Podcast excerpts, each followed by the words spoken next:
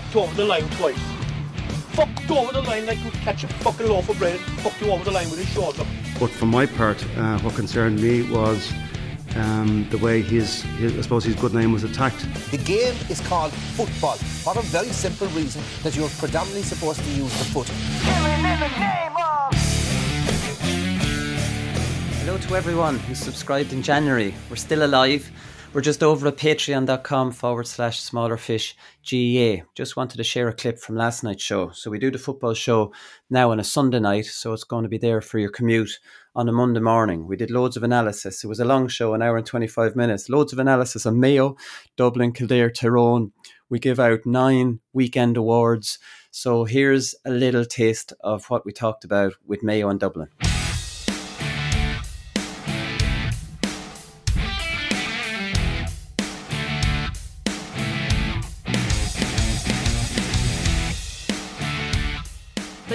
Have to give Mayo some amount of credit, uh, Conan. Like they, they two years ago they had more retirements than Dublin are having now, and Dublin are full of excuses. We'll get to that now in a minute. Yeah. Um, Mayo never once uh, talked about transition. They never once talked about all these players leaving and the loss to their dressing rooms. They never talked about any of that. They just replaced them with younger players and they've made two All Ireland finals that they haven't won it, but they still come back for more. They never complain. You looked the other night, Conan, there was seven players Mayo had from last year's semi final starting. Dublin had nine. But the whole narrative after the game is Dublin are in transition. This is a completely different Mayo team. Like Jack Carney, who scored the goals, come from a junior team. Paul Towey played a Sigerson match on Wednesday night like Aidan Orme, you know, yeah. from the county county champions, young Donncha McHugh starting wing back. Trying to talk about Mayo being in transition? No, there's not. They just get on with it, Mayo do. Then and the reason they get on with it is because all these players, and are you telling me Paul Towey, Jack Carney, no disrespect to the Aidan Orme, are any better than the new lads Dublin have? They're not any better. They just they fit into a system. They fit into a style of play that the whole squad knows and that's practiced. So it doesn't look like there's a huge disruption you know, to their team when they bring in these young fellas because they know how they're meant to be playing. They know what James Horan wants. Yeah, and a lot of these players probably being tired with the the same criticism that we, that we all like to throw at Mayo. You know, ha- haven't gotten the job done, even though, like you say, most of that team has been transitioned now. Like we're hearing Dessie Farrell resort to that like quite often after they lose a match. It's like we're trying to introduce new players. We're in transition. James Horan's done it. Like, can you imagine? Like, if you take away all those past defeats that a lot of this team and a lot of the squad have had nothing to do with. Can you imagine if this was any other team? Imagine this was Armagh now and they've had a new manager come in and they won the league and they've gotten to the All Ireland final twice. They've beaten Dublin in an All Ireland semi final at Croke Park. They've gone, yeah. like they've gone and hammered them, and like we would be just so excited about this team, but because of what's happened before, and again, not what most of this team have had to deal with, they're just sort of yeah, we're sort of treating them like they've had all that baggage as well. When the reality is they don't. Even like you're talking about all those different players. Rob Hennelly looks like a completely different player as well. Like he looks like one of the best goalkeepers in the country, and maybe that's big credit down to James Horan as well. Yeah. I do. I think I do, when you think of it that way, Keen, they deserve an awful lot of like they get relegated. I don't remember ever a narrative of Mayo transition. I never, I never remember it coming out. They just got on with it, and they got back to Division One, and you know they got the two All Ireland finals. Like I'm saying um, to Conan, they just get on with it. Horan's not an excuse man. He's not talking. He's not looking for excuses. No, and I think that is a, it is a pretty good point because we've all been involved with teams where there's a certain narrative or a certain message keeps getting kind of mentioned, and it does at times uh, kind of set the tone for how guys feel going into games and maybe even in a game sometimes what kind of attitude uh, a team can take. And I personally don't think the talk of transition or learning curves or any of this are are of any benefit to anybody. I mean, it's kind of look to a certain extent it's kind of PR or spin. It's it's like uh, you know I suppose we spoke about it before. It's like a manager who has a three year plan and he's in year three and he's on year three of a five year plan. Like it's you know what I mean. Like you, you have to just get on with it. Like you have to you have to start delivering performances and delivering results now look, we mentioned a couple of weeks ago, or Wooly, you made a you made a fair point. You were saying like they could, you know, the message could be, yeah, it's great. We're blooding a number of young guys, and we've guys coming back from injury, and we're getting great high quality uh, games here, and we've plenty of things to work on, and we're going to continue to work on them. Like that could be the approach, but instead, it's this thing of yeah, mentioning transition, and uh, basically, if you're talking about transition, it means you're saying, listen, we don't expect us to be any good here. We're, we do not really have a chance to win, and don't be so don't be putting us under pressure to get results and win. Yeah. Whereas if you just don't even go down that route, like why even enter into that conversation? Like, to be fair, that's all media nonsense. you know, if you're involved in a team, you shouldn't care what's outside. You just say, yeah, the lads put in a good effort, some things we want to work on.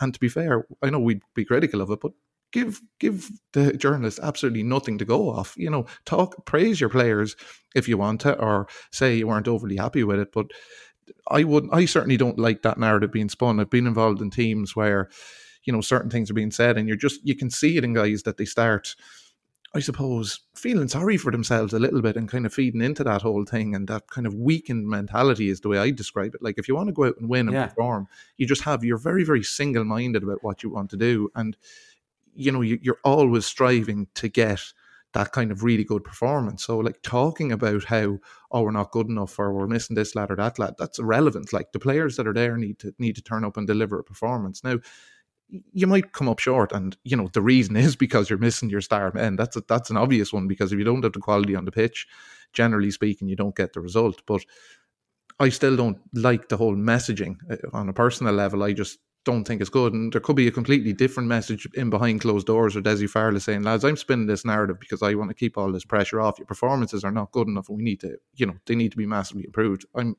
I'd be fairly surprised if it wasn't like that behind closed doors and he's maybe trying to say these things to maybe deflect a little bit from the players. But personally, I just wouldn't even be entertaining that kind of talk. I think it kind of yeah. shows a bit of weakness, being honest. We, we said it the other day that instead of taking pressure off the players, it actually puts pressure on the younger players that they're not good enough, and that's their transition. He was at it again the other night, Conan. So he says, in that mode of transition, it's always going to be a challenge to try and be as competitive as you can. And that's the name of the game for us. This is Dublin. He's saying that we have to try and be as competitive as we can. Like, I mean, this is total bullshit. It's total and utter bullshit. Because, like, I mean, like nine of last year's semi final, is that not enough? Mayo had seven. Tyrone had half a team today. Donegal had half a team. Now, well, Donegal's not a good example because they were desperate. But, like, a lot of teams are working off weakened squads and weakened panels. That team that went out for Dublin the other night is more than good enough Dessie, to win that game. And it's not transition. They're playing shite. And they're playing shite up front. They haven't a clue what to do.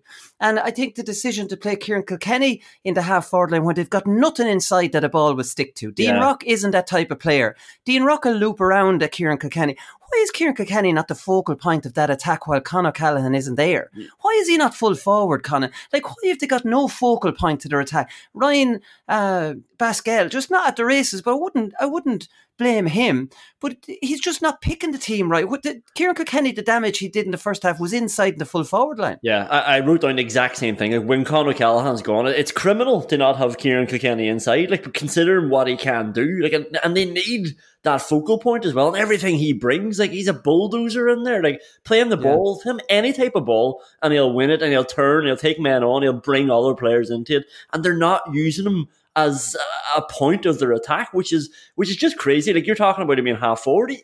That would be all right if he was half forward. Like he's drifting so far back. I mentioned it against Armagh. They seem to deploy him further back around the halfback line. There was a, a period. The, yeah, the, the, second half he was practically in the halfback line midfield. Yeah, there was a shot that Kevin McLoughlin had, dro- it dropped short, and Kieran Kilkenny's there taking it off the keeper.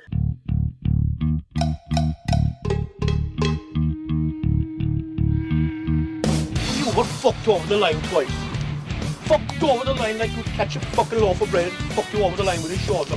But for my part, uh, what concerned me was um, the way his, his, I suppose his good name was attacked. The game is called football for a very simple reason that you're predominantly supposed to use the foot.